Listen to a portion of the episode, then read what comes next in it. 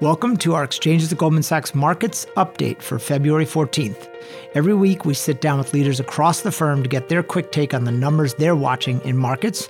I'm Jake Siewert, and today's guest is Jordan Meir of the Renewable Power Group. Welcome, Jordan. It's a pleasure to be here. So, before we dive into the numbers, give us a quick intro, explain what you do here at Goldman. Absolutely. So, I'm the head of investing within the Renewable Power Group in the Consumer and Investment Management Division. We invest capital on behalf of high net worth individuals and institutions in solar, wind, and storage projects. Okay. What is the big number in the renewable sector that you've been looking at? $1.5 trillion. In the last five years, $1.5 trillion has been invested globally in renewable energy. Today, renewable energy accounts for roughly 10% of the global power mix. And market experts and folks on our team believe that there's runway to get to 30% by 2040. In fact, even BP recently upwardly revised its internal forecasts and believes that renewable energies will displace coal by 2040 as the number one source of power in the world. What's the number that you think's been getting a lot of attention but doesn't really tell us exactly what we need to know? 26%. For solar projects built in 2020, the projects receive a 26% dollar for dollar federal investment tax credit. This means that for asset owners like us, when we build a project, fully 26% of the project capex is paid back to us vis a vis a tax credit. Going forward, this tax credit is slated to step down to 10% by 2022. However, lost in the policy debate around subsidizing renewables is an important fact. On an unsubsidized basis, renewable energy projects today are the cheapest form of power in most markets in the US. And why is this, and should this trend persist? In short, the answer is that the trend is sustainable, and we expect that the cost of solar to decline going forward. Economies of scale and efficiencies in technology should lead to a cost declines over time that far outpace any declines in subsidies. Therefore, we see a long-term supply and demand story that's quite attractive in the renewables. What's the number that's moved a lot or maybe hasn't moved at all that has caught your attention? 33%.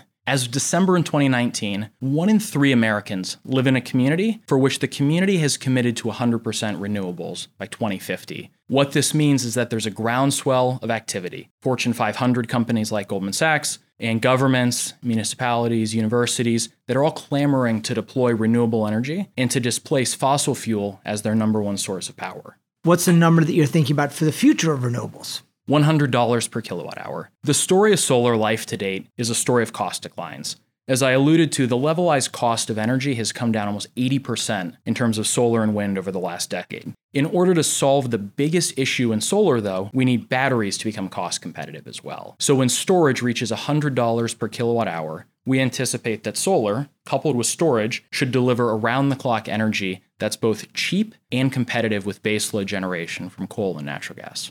All right. So the podcast is coming out on Valentine's Day. Um, I have to put you on the spot. What's the number you're thinking about on February 14th? In the spirit of Valentine's Day, I'm getting married in 205 days.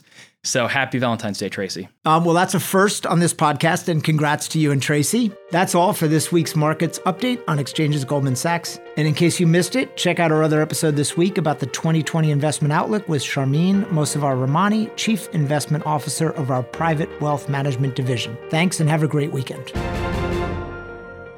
All price references and market forecasts correspond to the date of this recording. This podcast should not be copied, distributed, published, or reproduced in whole or in part.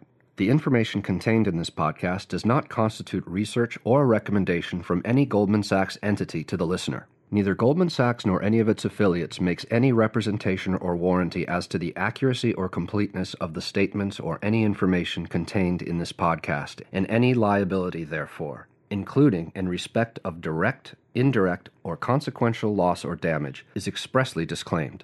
The views expressed in this podcast are not necessarily those of Goldman Sachs, and Goldman Sachs is not providing any financial, economic, legal, accounting, or tax advice or recommendations in this podcast.